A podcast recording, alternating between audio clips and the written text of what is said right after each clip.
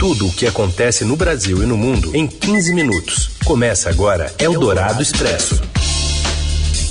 Olá, sejam todos bem-vindos a mais uma edição do Eldorado Expresso, sempre trazendo para você as principais notícias no meio do seu dia. Isso se você estiver com a gente no F M cento e sete vírgula três Eldorado, porque este programa também é podcast e pode ser ouvido em qualquer horário. Eu sou Raíssen Abac e estes são os destaques desta quarta-feira, oito de setembro de dois mil e vinte e um. Vice-presidente Hamilton Mourão diz que o governo tem maioria no Congresso para evitar o impeachment de Jair Bolsonaro. Partidos que mantinham posição de cautela, como o P S D e P S D B, já discutem abertamente o afastamento do presidente após as ameaças dele nos atos políticos em Brasília e São Paulo no sete de setembro. E mais, a proposta para regulamentar as criptomoedas no Brasil e a discussão no judiciário sobre a proteção da Lei Maria da Penha a mulheres transexuais. Eldorado Expresso, tudo o que acontece no Brasil e no mundo em quinze minutos. O vice-presidente Hamilton Mourão diz que o governo tem maioria confortável, descarta um clima para um impeachment e critica o ministro do S T F, Alexandre de Moraes. Os detalhes chegam de Brasília com o Eduardo Gayer. O vice-presidente Hamilton Mourão descartou hoje que exista clima no Congresso para aprovar um eventual impeachment do presidente Jair Bolsonaro. Segundo o vice-presidente, o governo tem maioria no parlamento para barrar qualquer projeto nessa linha. A discussão sobre um eventual apoio à cassação de Bolsonaro cresceu dentro dos partidos políticos entre ontem e hoje, após as manifestações de sete de setembro com pautas antidemocráticas insufladas pelo presidente Jair Bolsonaro. Não vejo que haja clima para o impeachment do presidente, né? Clima tanto na população como um todo, como dentro do próprio Congresso, né? Acho que o nosso governo ele tem hoje uma maioria confortável de mais de duzentos deputados lá dentro, né? Não é a maioria para aprovar grandes projetos, mas é uma maioria capaz de impedir que algum processo prospere contra a pessoa do presidente da República. A jornalistas em frente ao Palácio da Alvorada, Mourão não quis comentar os discursos de tom antidemocrático feitos ontem por Bolsonaro pelo que chamou de questão ética, mas avaliou as manifestações como expressivas e reiterou críticas do presidente ao ministro Alexandre de Moraes, do Supremo Tribunal Federal. Uma manifestação expressiva, deixo de comentar discursos que foram feitos, porque é uma questão ética minha, não é o caso de eu comentar. Na minha visão, né? Existe um tensionamento, né, principalmente entre o judiciário e o executivo. Eu tenho a ideia muito clara que o inquérito que é conduzido pelo ministro Alexandre de Moraes não está correto, o juiz não pode conduzir inquérito. Eu acho que tudo se resolveria se o inquérito passasse para a mão da P G R e acabou. Isso aí distensionaria todos os problemas. As declarações foram feitas hoje, antes de o vice-presidente embarcar para uma agenda na Amazônia. Devido ao compromisso, ele não participa da reunião de Bolsonaro com ministros no Conselho de Governo, que ocorre nesta manhã. É esta reunião a que o Gayer se refere. Começou às nove e meia da manhã no Palácio do Planalto para discutir ações da gestão federal com ministros do governo. E é o próprio presidente quem convoca esses membros para reunião e acaba escolhendo um deles para presidir o encontro. Dois ministros ouvidos pelo Estadão na terça-feira afirmaram que a pauta da reunião seria a análise dos atos de sete de setembro e negaram que a convocação do Conselho da República, esse aí já é um outro conselho, esteja entre os temas do encontro. Citado pelo presidente em seu discurso em Brasília, o Conselho da República, essa reunião que ele pretendia convocar, é aquele que avalia pedidos de intervenção federal ou de decretos de estado de sítio, também estado de defesa, mas essa reunião não está agendada. Segundo pessoas que acompanham o assunto, a Casa Civil da Presidência da República, que é a responsável por organizar as reuniões, não estava trabalhando para promover qualquer encontro e foi pega de surpresa pela fala de Bolsonaro em Brasília. Eldorado Expresso. A maioria dos partidos com representantes no Congresso reagiu duramente contra os discursos feitos pelo presidente Bolsonaro nos atos em Brasília e São Paulo no sete de setembro. Desde ontem, as siglas voltaram a se movimentar em torno da articulação pelo impeachment do chefe do Palácio do Planalto. A subida de tom de Bolsonaro, que desafiou decisões de ministros do Supremo Tribunal Federal, provocou pressão por uma resposta mais dura no Legislativo. E as atenções se voltam novamente para o presidente da Câmara, Arthur Lira, a quem cabe a decisão sobre a abertura de processo de impeachment.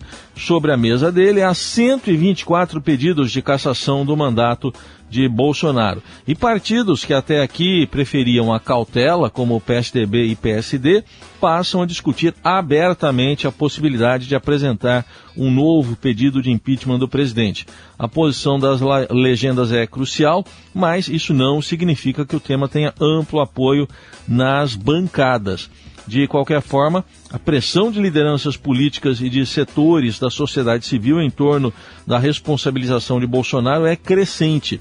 E nas redes sociais, a hashtag impeachment esteve entre os assuntos mais comentados no Twitter nesta manhã de quarta-feira. No portal do Estadão, a repórter Cássia Miranda reuniu as manifestações de quase todas as principais legendas do país sobre o impeachment de Bolsonaro e você pode acompanhar por lá no estadão ponto com ponto b r com mais detalhes.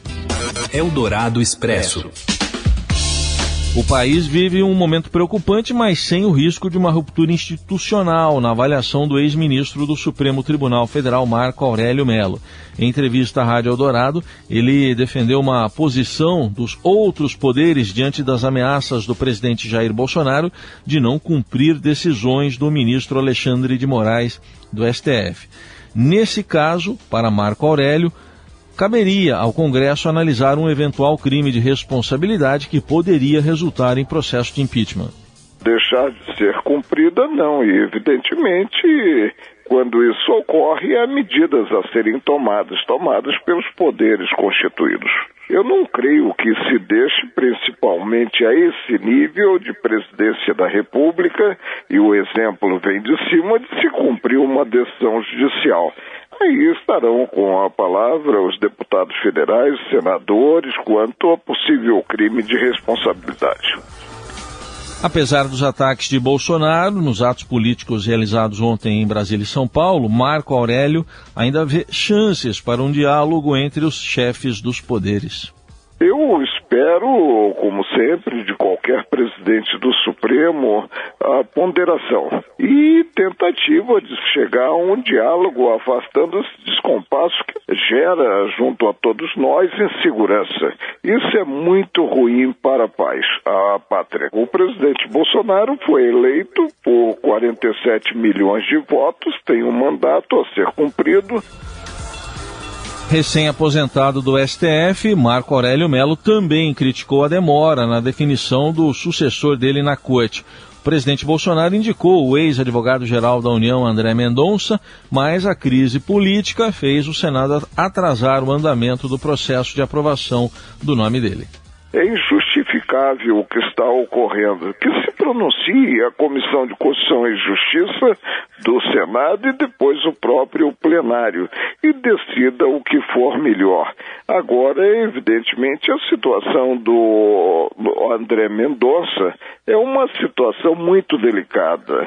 E confundem André Mendonça como auxiliar do presidente da República, como advogado-geral da União, com André Mendonça com a capa de juiz sobre os ombros, tendo assento no Supremo. Eldorado Expresso. E as manifestações de ontem põem mais pedras no caminho da equipe econômica para aprovar projetos. E o impeachment ganha espaço também nesse debate. A colunista da Rádio Eldorado, Adriana Fernandes, traz as informações. O clima de compasso de espera no mundo político e econômico para a fala de logo mais do presidente do Supremo Tribunal Federal, Luiz Fux, em resposta à fala do presidente Jair Bolsonaro nas manifestações de ontem, do feriado de sete de setembro. O tema impeachment volta com força ao debate político em Brasília e, claro, vai contaminando a pauta econômica, o maior desafio nesse momento da área econômica é conseguir uma solução para os precatórios, sentenças judiciais que o governo já perdeu e terá que pagar em dois mil e vinte e dois. São oitenta e nove bilhões de reais que a equipe do ministro da Economia, Paulo Guedes, quer adiar uma parte, parcelar em dez anos. O impasse é grande e, claro, as discussões políticas, a tensão política deve atrapalhar toda a discussão, não só dos precatórios, como de outros projetos em tramitação na casa. A disposição em arrumar uma solução pode ficar mais difícil. Por outro lado, os parlamentares têm interesse, sim, de um orçamento que garanta emendas parlamentares em volume maior no ano que vem, quando muitos vão disputar a reeleição.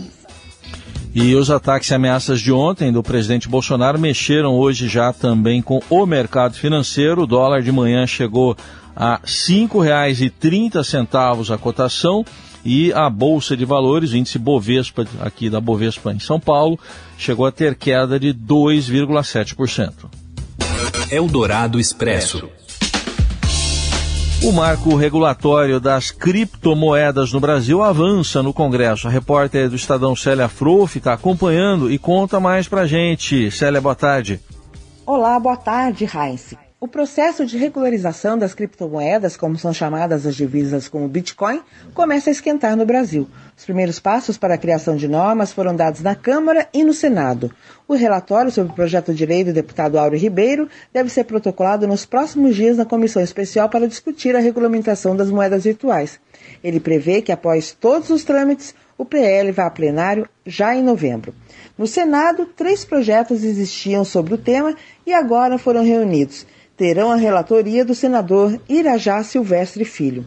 O deputado Ribeiro quer que as criptomoedas se popularizem no Brasil e lembrou o caso de El Salvador, que ontem adotou oficialmente o Bitcoin como moeda oficial do país. O Banco Central e a Comissão de Valores Mobiliários acompanham de perto a movimentação, mas não estão animados com as perspectivas de serem os cães de guarda desse segmento. Afinal, é um mundo ainda muito desconhecido. De acordo com o Banco Central, apenas este ano, o volume de compras de moedas virtuais foi de três bilhões e oitocentos milhões de dólares.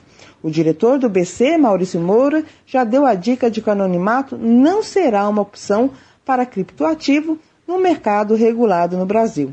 Esta é uma das principais pedras no sapato dos reguladores mundiais em torno das moedas virtuais, principalmente por causa de preocupações com o uso para financiar o terrorismo e lavar dinheiro. Moura disse que não poderia adiantar como será a regulação, porque ela cabe ao Congresso, mas afirmou que todas as operações serão identificadas. Você ouve Eldorado Expresso. O governador de São Paulo, João Dória, fez esclarecimentos hoje sobre a Coronavac durante uma coletiva de imprensa, reafirmando a confiança do Estado no imunizante para o uso no reforço em idosos. São Paulo não registrou nenhuma interocorrência com vacinas da Coronavac aplicadas de lotes suspensos pela Anvisa. Todas as doses da vacina do Butantan passaram por rigoroso controle, com certificação do Instituto Nacional de Controle de Qualidade, órgão vinculado à Fiocruz. O governo de São Paulo reforça a eficácia da Coronavac como dose de reforço.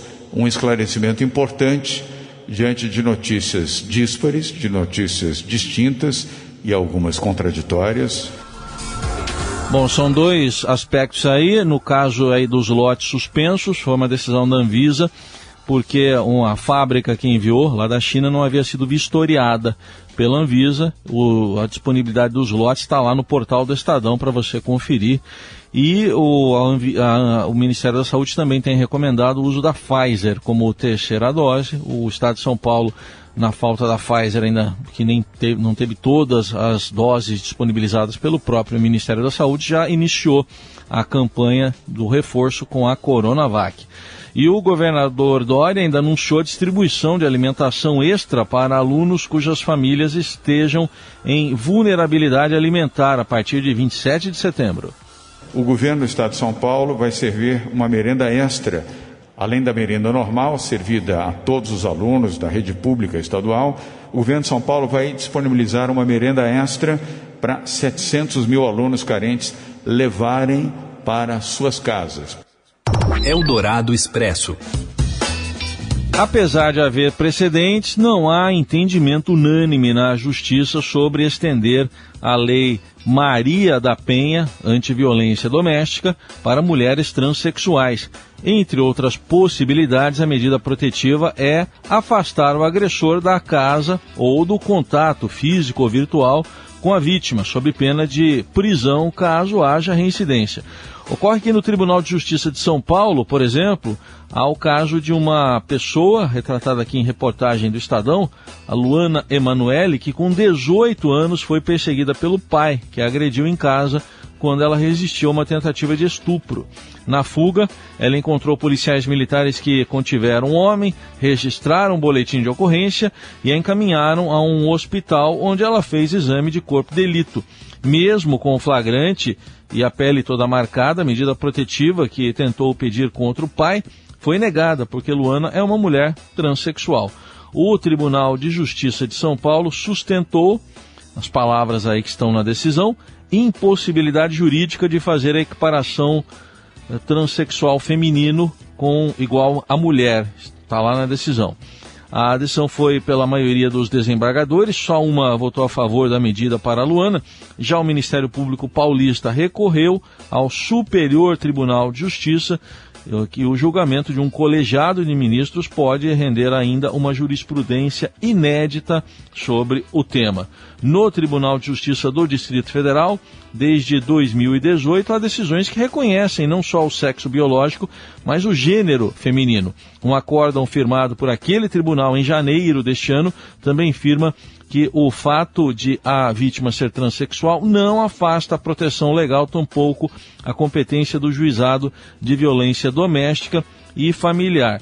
Por outro lado, em junho, a Justiça de Minas negou medida protetiva a uma, a uma transexual de Juiz de Fora agredida pelo padrasto.